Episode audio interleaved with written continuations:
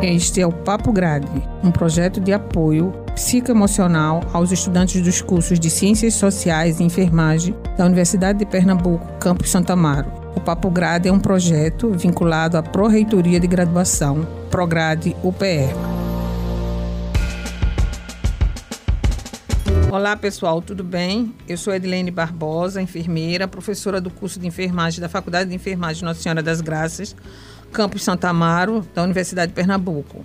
Coordeno o programa de residência em enfermagem psiquiátrica da universidade em parceria com a Secretaria Estadual de Saúde de Pernambuco e atualmente participo da gerência de saúde mental da UPE.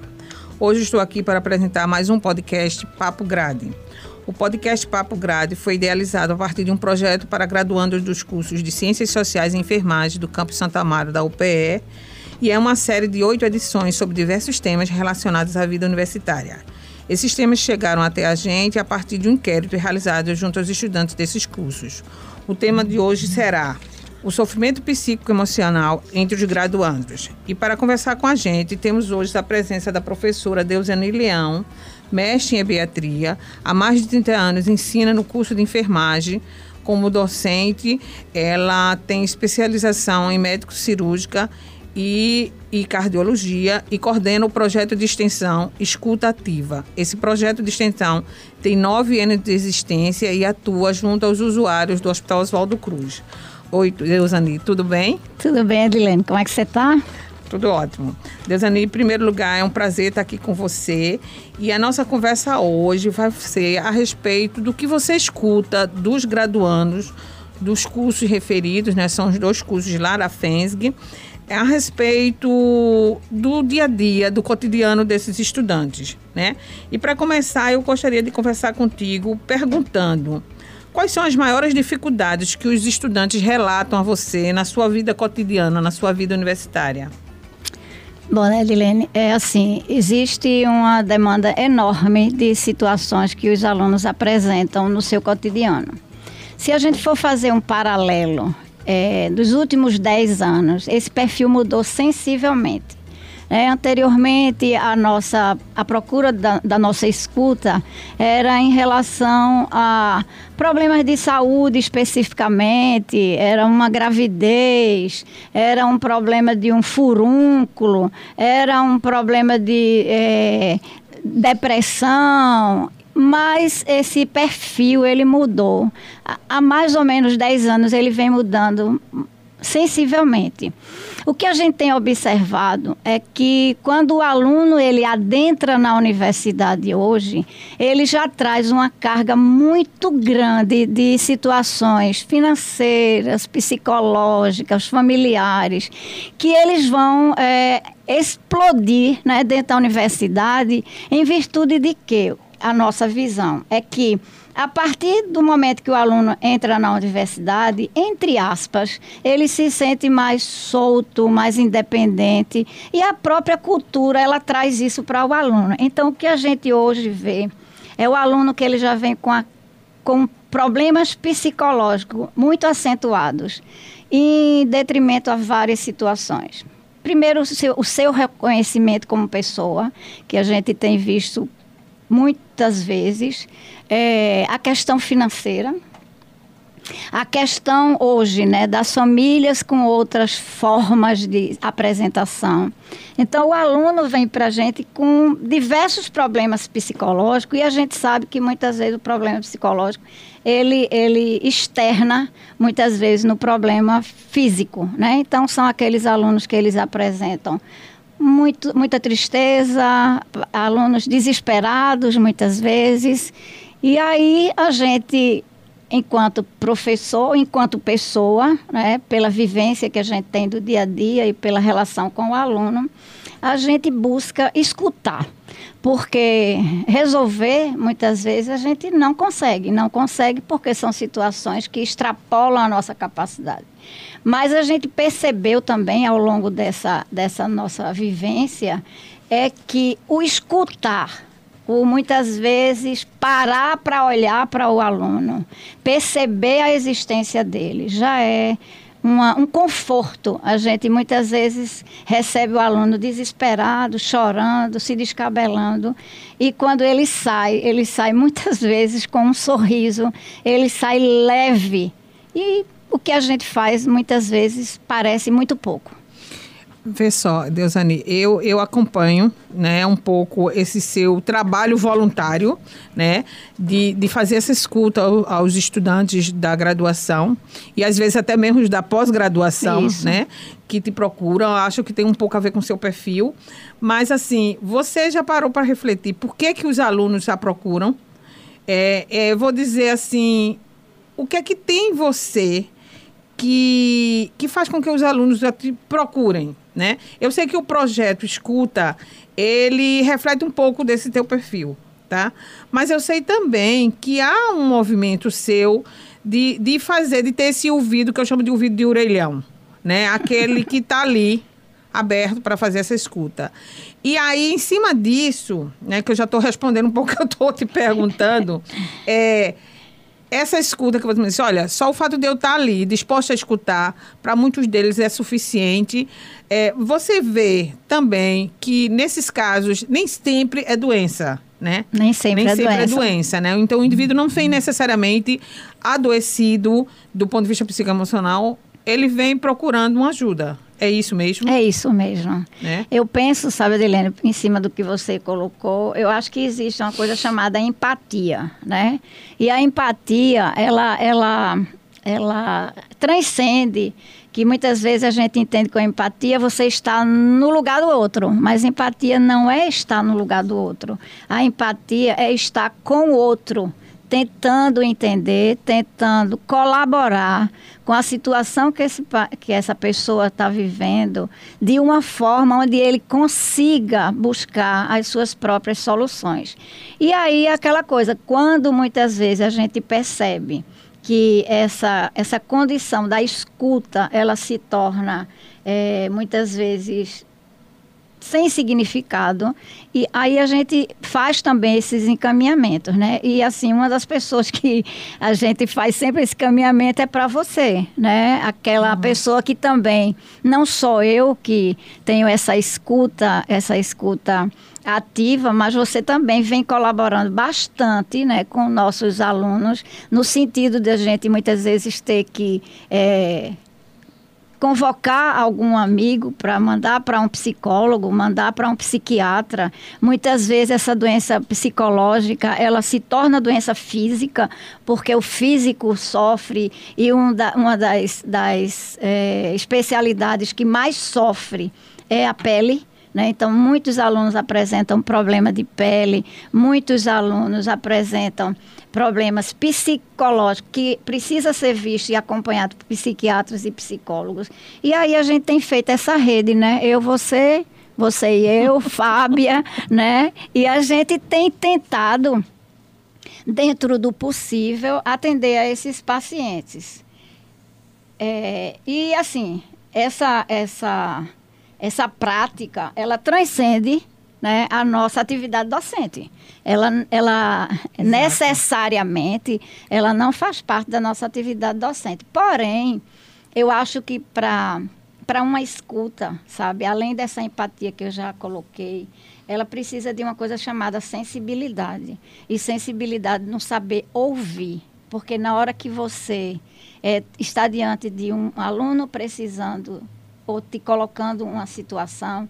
Muitas vezes ele quer que você escute ele, mas ele quer, acima de tudo, que, que você olhe para ele. Sabe? Muitas vezes a nossa atividade docente ela, entre aspas, eu vou dizer entre aspas, por ser assim, várias atividades que a gente tem, a gente não consegue olhar para o aluno. E muitas vezes é dentro da sala de aula que ele mostra para a gente que ele está sofrendo. Então é muito importante, isso eu acho que é uma chamada para todos nós que somos docentes, é que a gente, mesmo numa sala de aula com 30, 40, 50, 60 ou mais alunos, a gente consiga olhar para eles e consiga ver né? Porque olhar e ver existe uma diferença muito grande. Eu olho para o universo, mas eu vejo uma estrela.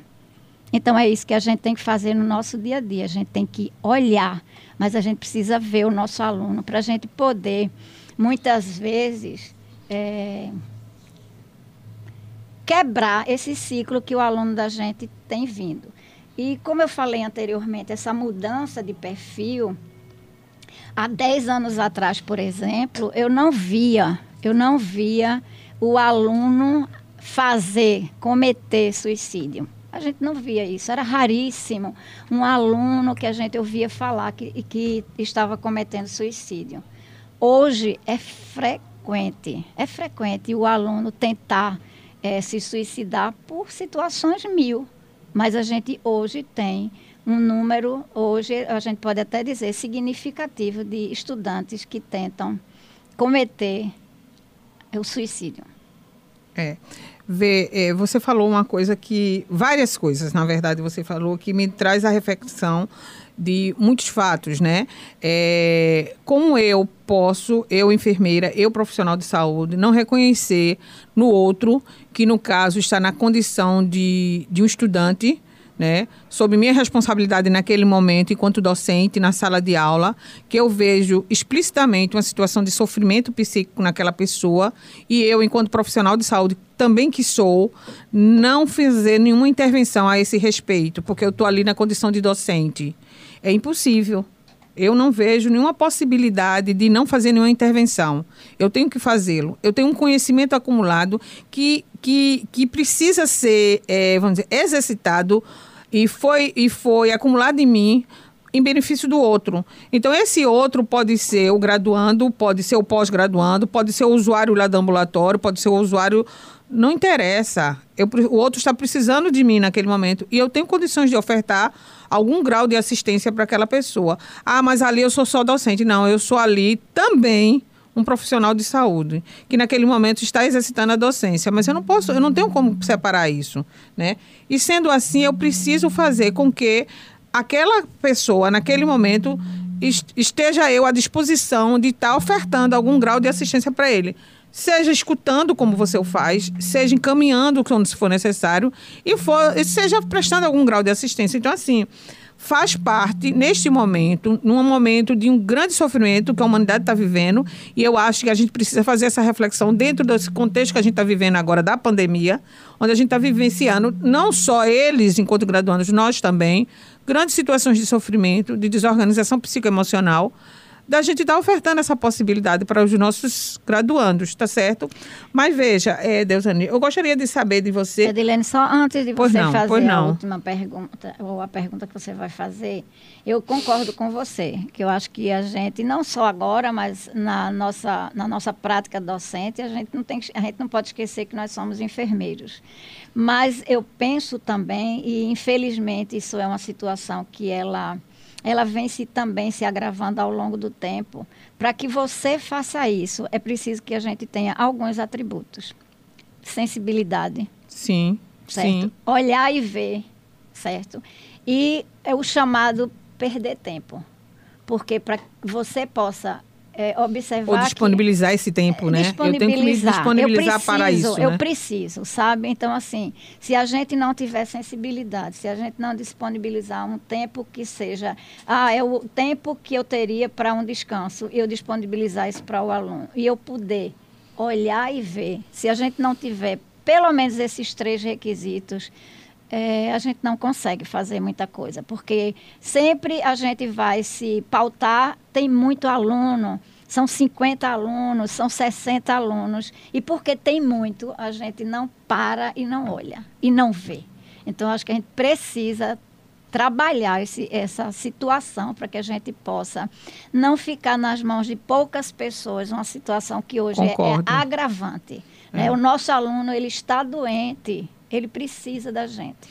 Exato. E vejo hoje também uma grande pandemia, dentro da pandemia do Covid, é a questão do sofrimento psíquico. Né? Sim, Essa também é certeza. é grave, está aí é, no, em todos os espaços que a gente vive, por que não dentro da própria graduação, dos cursos de formação, né? dentro da própria universidade. Mas veja, é, o que é que você mais ouve? que mais escuto é difícil, né? Dizer, são tantas coisas, mas, assim, nesse agravamento dos dez últimos anos, o que eu tenho ouvido muito é, em cima do sofrimento é, emocional, psíquico, eu tenho visto muito, escutado muito a questão do sofrimento familiar, da relação familiar. Ela vem, ela vem acrescentando, cada, vem crescendo cada dia mais. Outra coisa que eu escuto muito é a aceitação. A aceitação por parte da família daquela pessoa. Aquela pessoa pode ser homem, pode ser mulher, pode ser gorda, pode ser magra. Então, é essa aceitação pela família do, do, do você, do filho. Então, a gente vem ver muito essa, essa fala, eu não sou aceita nem na minha família. Então, é uma fala muito forte. Outra fala que a gente tem observado observado muito é a questão uh, familiar do ponto de vista financeiro. É, no, no, ao longo dos 10 anos, essa questão financeira, ela, ela piorou sensivelmente e muitas vezes a, a gente tem a fala do aluno, que é uma fala de fome, é uma fala de necessidade física, é uma, é uma necessidade de, de não ter uma condição de ir para a faculdade, de não ter o dinheiro, de não ter condições de se manter na universidade. Então, esse sofrimento, ele é muito forte, muito. E outra coisa que a gente tem escutado muito ao longo desses, desses dez anos, últimos dez anos, é, é esse conflito que ele está levando a eu querer tirar minha vida. Então a gente está tendo muito conflito, conflito na família, que eu vou me suicidar para resolver a situação. O conflito é, é, de relações, né? relações é, afetivas, que aí eu quero tirar minha vida. Mas, assim, uma das coisas que a gente mais observou também ao longo desse tempo esse sofrimento que ele, ele nasceu antes de entrar na universidade. E o que a gente vem vendo com os alunos é alunos, muitas vezes, com 18, 17, 20 anos, fazendo uso de muitos tipos de medicação psiquiátrica, muito, que assim, quando ele coloca para a gente, a gente é, nem acredita, né? Que muitas vezes uma pessoa que vai tomar dois, três tipos de medicação psiquiátrica, a gente sempre pensa nessa pessoa, um adulto, um adulto jovem, mas um adolescente, a gente tem encontrado muitos adolescentes fazendo uso, muitas vezes por ordem médica, mas muitas vezes automedicação. por automedicação, que a gente sabe que é uma situação bastante perigosa, bastante perigosa, apesar da gente saber hoje que as medicações, aquela questão da dependência, ela, ela vem sendo aperfeiçoada ao longo do tempo, mas o aluno, ele a pessoa, o estudante que está procurando a gente, ele está fazendo uso muitas vezes de medicação sem prescrição, fazendo automedicação. Então, são mais ou menos nessas né, situações que a gente tem encontrado, desespero, né? É, sem vontade mais de viver, sem esperança. E o que a gente também tem encontrado, que eu me preocupo bastante, é sem felicidade. A felicidade, eu acho que é, é o elemento que norteia a nossa vida, que faz, que nos faz acreditar, que nos faz ter esperança. Então, muitas, muitos adolescentes, muitos dos nossos alunos, sem felicidade e sem esperança. Sem esperança de um dia melhor, sem esperança de uma condição melhor. E, infelizmente, é, é uma situação que vem se agravando sensivelmente. Entendi eu estou até listando aqui muitos dos motivos de escuta ou dos pontos de escuta que você postulou aí, elencou, né? São é, discussões que a gente está tendo aqui, conversas que a gente está tendo aqui nesses nossos, nessa série de podcasts que a gente está tendo, né? Nós vamos falar, vamos ter um podcast sobre a questão da automedicação, uso e abuso de substâncias psicoativas ilícitas, né? Álcool, drogas ilícitas e por aí vai. Mas aí eu fiquei muito é, debruçada sobre essa questão da desesperança, né? Da automutilação, né? A gente estava conversando há pouco com um colega é, e ele estava falando da questão da automutilação e lá na frente a questão da, da motivação para a morte, para a minha vida não tem sentido, sendo assim eu preciso morrer, porque se eu morrer vai aliviar. Eu não sofro né? mais. Eu não sofro mais e vai aliviar todo esse sofrimento, né? Mas você fala também de que essas coisas já chegam com o aluno, ou desculpe, com o graduando, é, quando ele adentra a universidade. Aí eu vou falar daqui de dentro, né? E o que a universidade pode fazer para ajudar? O que é que você vê? Que, como é que poderíamos ajudar, né? Eu sei que esse teu trabalho de escutá-los, né, é um trabalho muito importante, mas é um trabalho teu, né? A gente, o Pop, o Pop Grade é um trabalho que está se colocando agora à disposição disso e um, alguns outros pontuais. Mas enquanto instituição, Universidade de Pernambuco, o que é que a gente poderia fazer?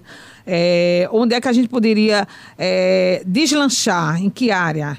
Né? É na graduação? É na pesquisa? É na extensão? Aonde?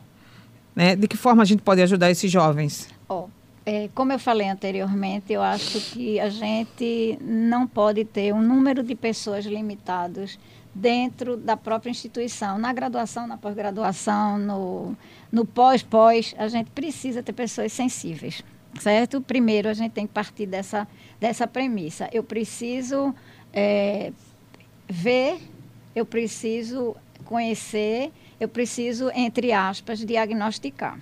Isso eu acho que parte de nós como enfermeiros, como docentes. A instituição, ela pod poderia ou pode nos ajudar no sentido de que nós tivéssemos ou que nós tenhamos uma rede para que a gente possa encaminhar esses, esses estudantes. Porque, assim, é, muitas vezes eu como você também sabe, muitas vezes com a conversa, com o apoio, com a, a supervisão, com estar junto, a gente consegue muitas vezes é, ajudar muitos alunos. Mas a gente sabe também que muitos dos nossos alunos, eles não conseguem sair apenas porque eles têm uma pessoa que vai ouvir, tem uma pessoa que vai estar junto, tem uma pessoa que vai olhar para ele e ver dentro dele. Ele precisa de um encaminhamento. Então, ele precisa muitas vezes de um psiquiatra, ele precisa muitas vezes de um psicólogo, ele precisa muitas vezes de um clínico, ele precisa muitas vezes de um, de um ginecologista. E a gente não tem como. A gente não tem isso agora. Muitas vezes, o que é que nós fazemos agora? Eu faço, você faz, a Fábia faz. A gente, é, da nossa rede de amizades, a gente sai encaminhando. A gente encaminha um para cá, paga uma consulta lá, é, pede a um. E a gente está percebendo que chegou um momento que isso só não é suficiente. Porque, por exemplo, se eu for falar da minha vivência essa semana, é, de escuta remota, eu tenho. Só essa semana eu tenho quatro casos para resolver. E eu não tenho como. Eu tô, peço a um para encaminhar, peço a outro para encaminhar, porque a gente não tem uma rede institucional.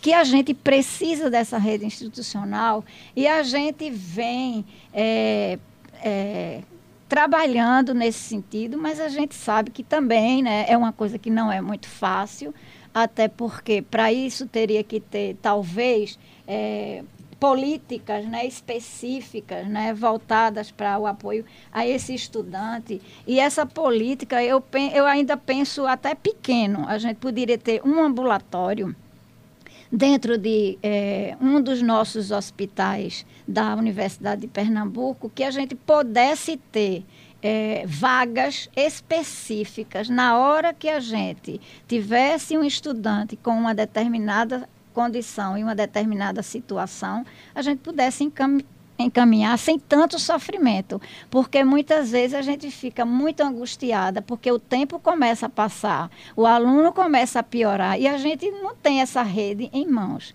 Então, eu acho que é, deveria se pensar numa política específica. Eu estou colocando aqui um ambulatório, mas assim pode ser é, vagas específicas que pudessem ser é, alocadas para todos os nossos alunos, mas a gente precisa literalmente fazer alguma coisa, porque é, eu penso né, que, e estou vendo agora, quando tá, nós estamos voltando devagar após a pandemia que ainda está instalada, a gente está tendo os alunos muito mais doentes do que a gente teve anteriormente.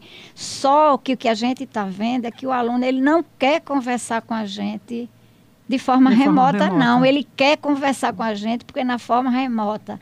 Por mais que a gente faça uma videochamada, eu não estou vendo, eu não estou olhando, eu não estou tocando. Eles estão precisando disso. Então, eu acho que a gente precisa pensar, eu acho que é para ontem, uma rede de, de, de, uma, de institucional para que a gente possa encaminhar esses alunos na hora que a gente diagnosticar e ver que a nossa, a nossa atuação na escuta, na atenção, na, na empatia, a gente não, não vai resolver. A gente precisa de uma rede realmente que possa cuidar de forma mais, mais intensa e mais eficaz. Perfeito, Deusani.